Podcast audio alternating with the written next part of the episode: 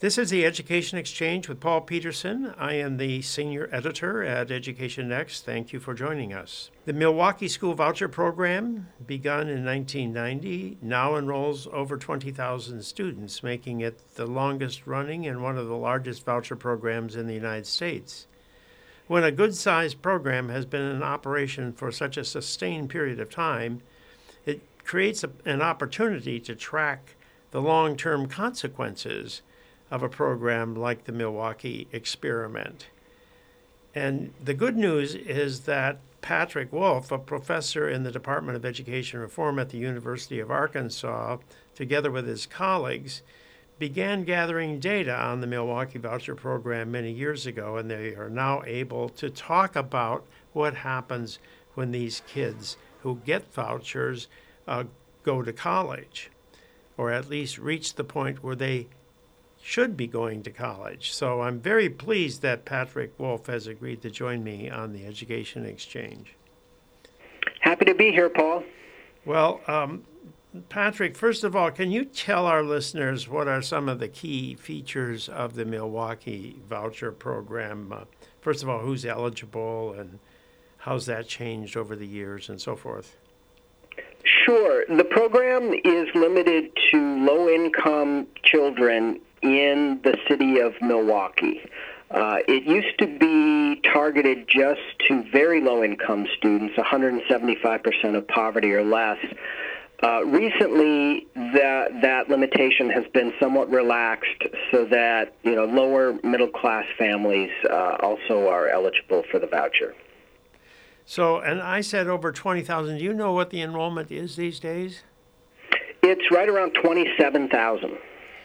And how many schools are participating in the program? So, what do you have a choice of now as a as a family? Yeah, there there, there are about 115 uh, different private schools participating in the choice program. And uh, what kinds of schools are they? Mostly Catholic schools. I know that at the beginning, a lot, or at, there weren't they the Catholic schools were not allowed, and then later on the religious schools could participate. That's right, Paul. Initially, the program was limited to secular private schools, and only seven schools uh, participated. But the legislature expanded it to religious schools in 1996. It was challenged in the courts, and the Wisconsin Supreme Court ruled that constitutional in 1998. And then participation in the program by schools increased dramatically from about seven schools in 98 to 60 schools uh, just like six years later. Um, and the, the currently the schools participating, it's a really interesting mix. Uh, a little less than half of the participating schools are Catholic schools. A substantial number are Lutheran schools. They have a very strong presence in the city of Milwaukee. And then there's a variety of, of other sort of Protestant and, and other religiously affiliated schools. There are there are Muslim schools. Um, there uh, you know there there is a Hindu school. So you know it's, it's really an interesting collection. And then there are a variety of of non-religious schools. There are Waldorf schools, Montessori's, schools that have like a distinctive curriculum or approach to child development. So, and then tell me about your study. When did your study begin? We started in 2006, in the fall of 2006, and we generated two different samples of students. We took all of the ninth grade students in the voucher program that fall, and we carefully matched them to ninth grade peers in Milwaukee public schools. We also took a representative sample of third through eighth graders in the program because even at that point it was a very large program. We couldn't include everyone. So we took a representative sample of third through eighth graders, uh, matched them to very similar students in Milwaukee Public Schools, and we tracked both of these groups, the ninth grade cohort and the third through eighth grade cohort, initially on uh, test score outcomes, and then later, and I think very excitedly, on educational attainment outcomes. Well, so you, your first results all had to do with student test scores, and as I recall, there were quite a few years where you couldn't find that the voucher program had had any uh, significant impact on student test score performance at all. That's right, Paul. We didn't find any uh, significant difference between the test scores of the voucher kids and the uh, matched public school kids until the fourth and final outcome year of the study, where we found that the voucher students had significantly higher reading scores than their matched peers. But that was just one finding, you know, in a four-year longitudinal study, only in reading. So, you know, we, we never really put a, a lot of stock into that. So now, uh, some years later, you have been able to go back and look at uh, the effect on college going. Uh, so, how do you do that? What's the way you can get this information? Sure. We, we got the college going information from the National Clearinghouse of College Enrollments, and that is a wonderful data source for researchers. It is a compilation of the college enrollment persistence and graduation records for almost every student in the United States two year colleges, four year colleges, public and private. It really covers 99% of all college enrollments in the country. So I don't know if you know the answer to this question or not, but uh, how many students from low income families nationwide actually enroll in college and, and what percentage graduate from college? Do you have that kind of information at hand? I don't have that information at hand. I know that um, the college going rates for low income inner city students, and that's all, those are the two qualifications for this program. You have to be low income, you have to be live in, in the inner city of Milwaukee. Those rates are very low. Um, I don't know what the actual figures are, but they are they are disturbingly and frustratingly low. Well, I know that uh, in New York City, where I did a study like this, I think um, those who uh, went to the public schools, uh, they had uh, gra- uh, they were 10% of them graduated uh, from college. So that was, as you say, very very low. And it was so more generally a four-year college it's not that high for the, the national average isn't that high right it's like 40 to 45 percentage of the population get a college degree is that right is that what it is nowadays it's it's it's a little lower than that, Paul. I know the the average for adults in the United States is is like in the mid 20s.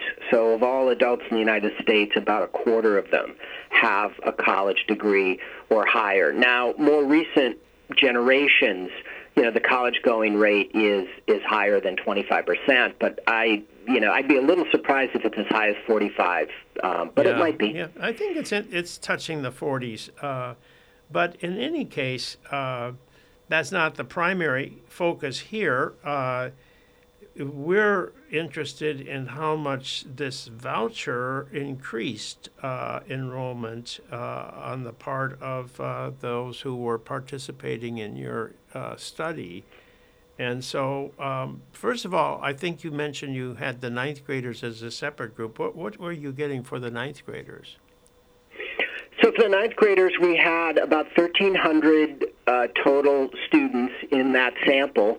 And in addition to variables on their the student's background, race and, and baseline achievement and things like that, we also had good data, nearly complete data on their family situation, the parents' marital status, income, and, and things like that. So we had a lot of strong control variables for that group. We just had only 1,300 observations, so it's a, it's a relatively modest sample with good with good control variables. When we look at their rates of college enrollment, that is, sort of ever enrolled in college, we find there is no significant difference between the voucher kids and their matched peers in terms of two-year college enrollments. Uh, the whole sample basically, um, the, the, they enrolled in two-year colleges at, at about 35 to 38 percent whether they were voucher kids or, or matched public school kids. So, so no effects on two-year college.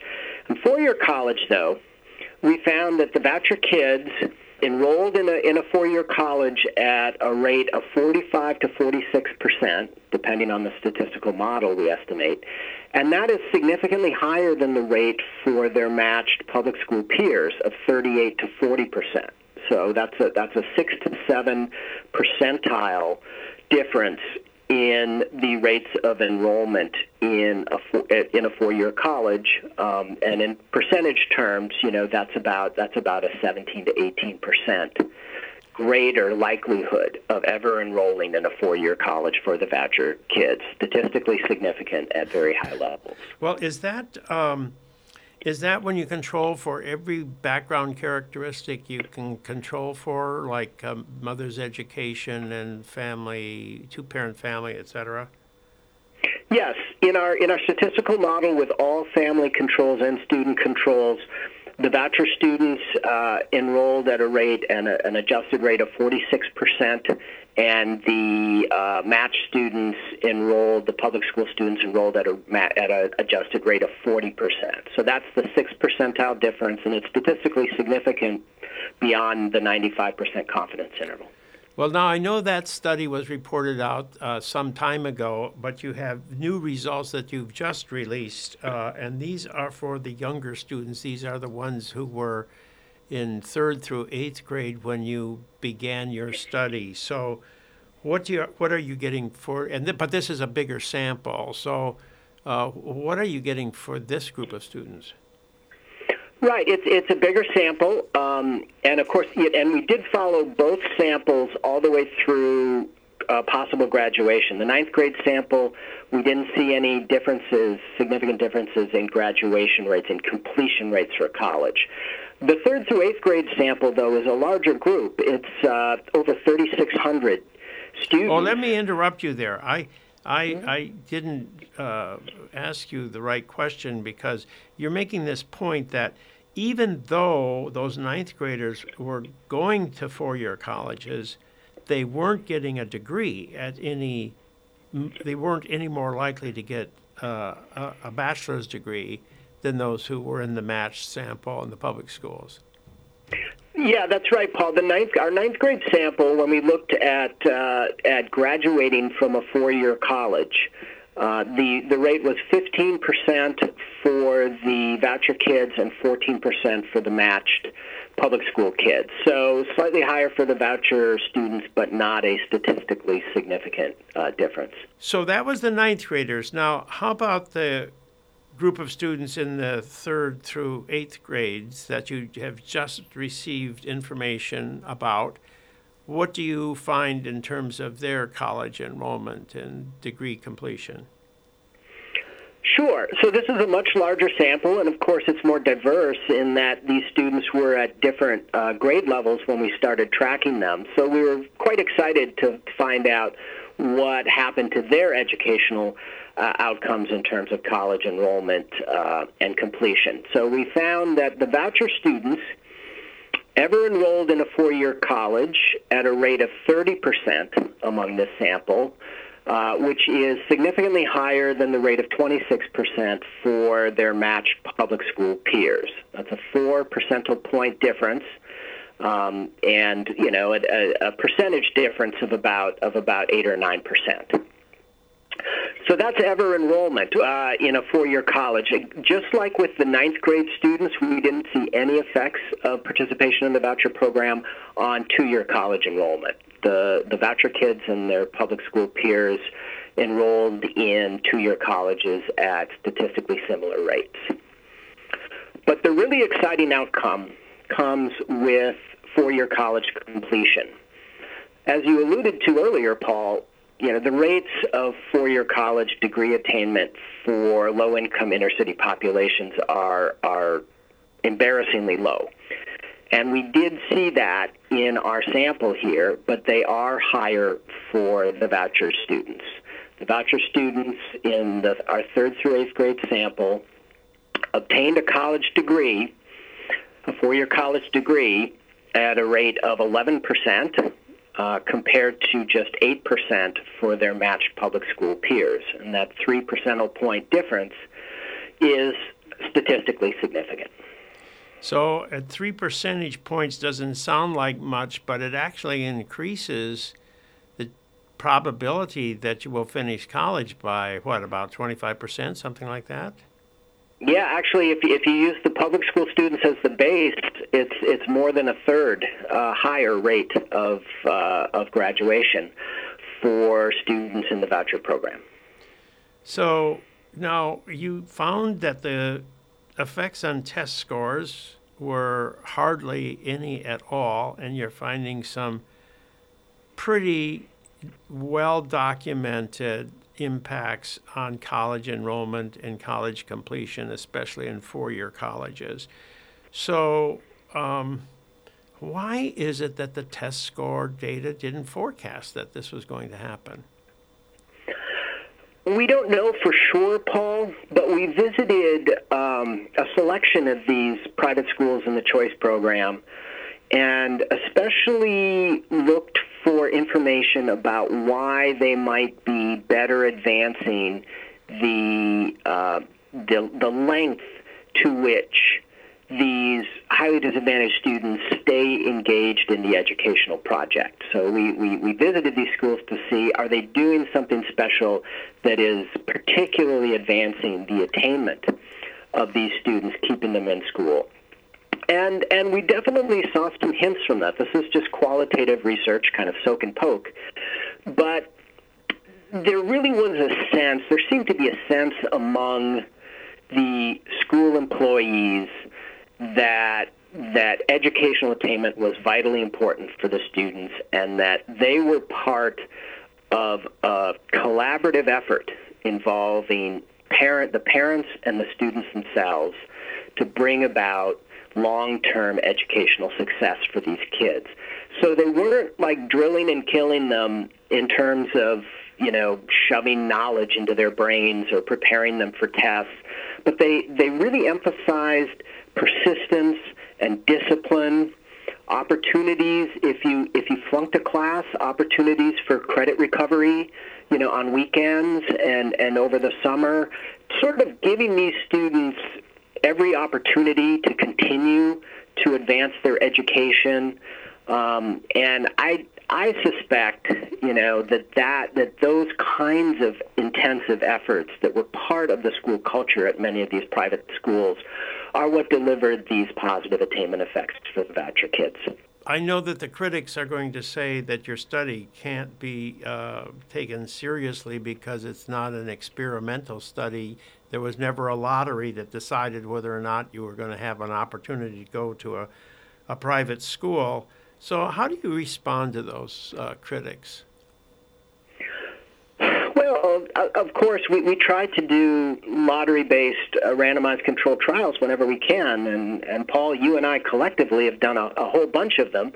Uh, it certainly isn't our preference when the situation allows it, but the the program, the Milwaukee Parental Choice Program, no longer has a program-wide lottery. It's uh, the lotteries are done at the individual school level by grade, and in most of these private schools, they basically just admit the voucher students until they're full, and so there there isn't enough lotteries for us to actually do a gold standard study. So we did our best silver standard study. We did very careful matching of these students on their their educational background, their family background, and importantly, we match them on their neighborhood. Uh, so the the public school students in the comparison group were from the drawn from the same neighborhoods as the voucher students, and there's a pretty strong sociological literature that people in the same neighborhood tend to share the same values, the same aspirations for education, the same disciplinary expectations of their children, all these factors that are difficult to measure that get equalized through random assignment automatically, but are hard to equalize outside random assignment. So we argue that matching on neighborhood makes our silver standard study as close to an experiment as possible. So now the students that you have been tracking through third, uh, when they you started, they were in three through grade three through eight. So how many years have they had to complete college? Uh, is it just the minimum four years, or have you given them a chance to uh, complete college in, after they've missed a year or two? Uh, what's the situation that you're in with your data here? Right. Well, you recall that our ninth grade sample, the, the voucher students obtained four-year degrees at a 15% rate. Um, our third through eighth grade sample it was an 11% rate. Part of that is because the ninth graders had more years to eventually complete. But uh, I don't think that's that's the whole explanation because uh, with our final data pull from the National Clearinghouse, our third grade students had uh, well, they yeah, our third grade students only had the minimum of the four years to complete the degree, so they would have had to complete on time to be counted in that 11%. Every grade cohort above third, so the fourth graders had five years, the fifth graders had six years, the sixth graders had seven years, etc. So you know that that's that's certainly playing a role in in the low rate.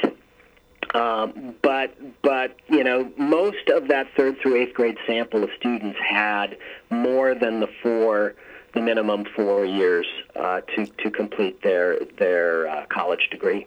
Well, are you planning on going back and taking uh, another look downstream to see if there's going to be any changes after a couple more years of uh, having an opportunity to complete college?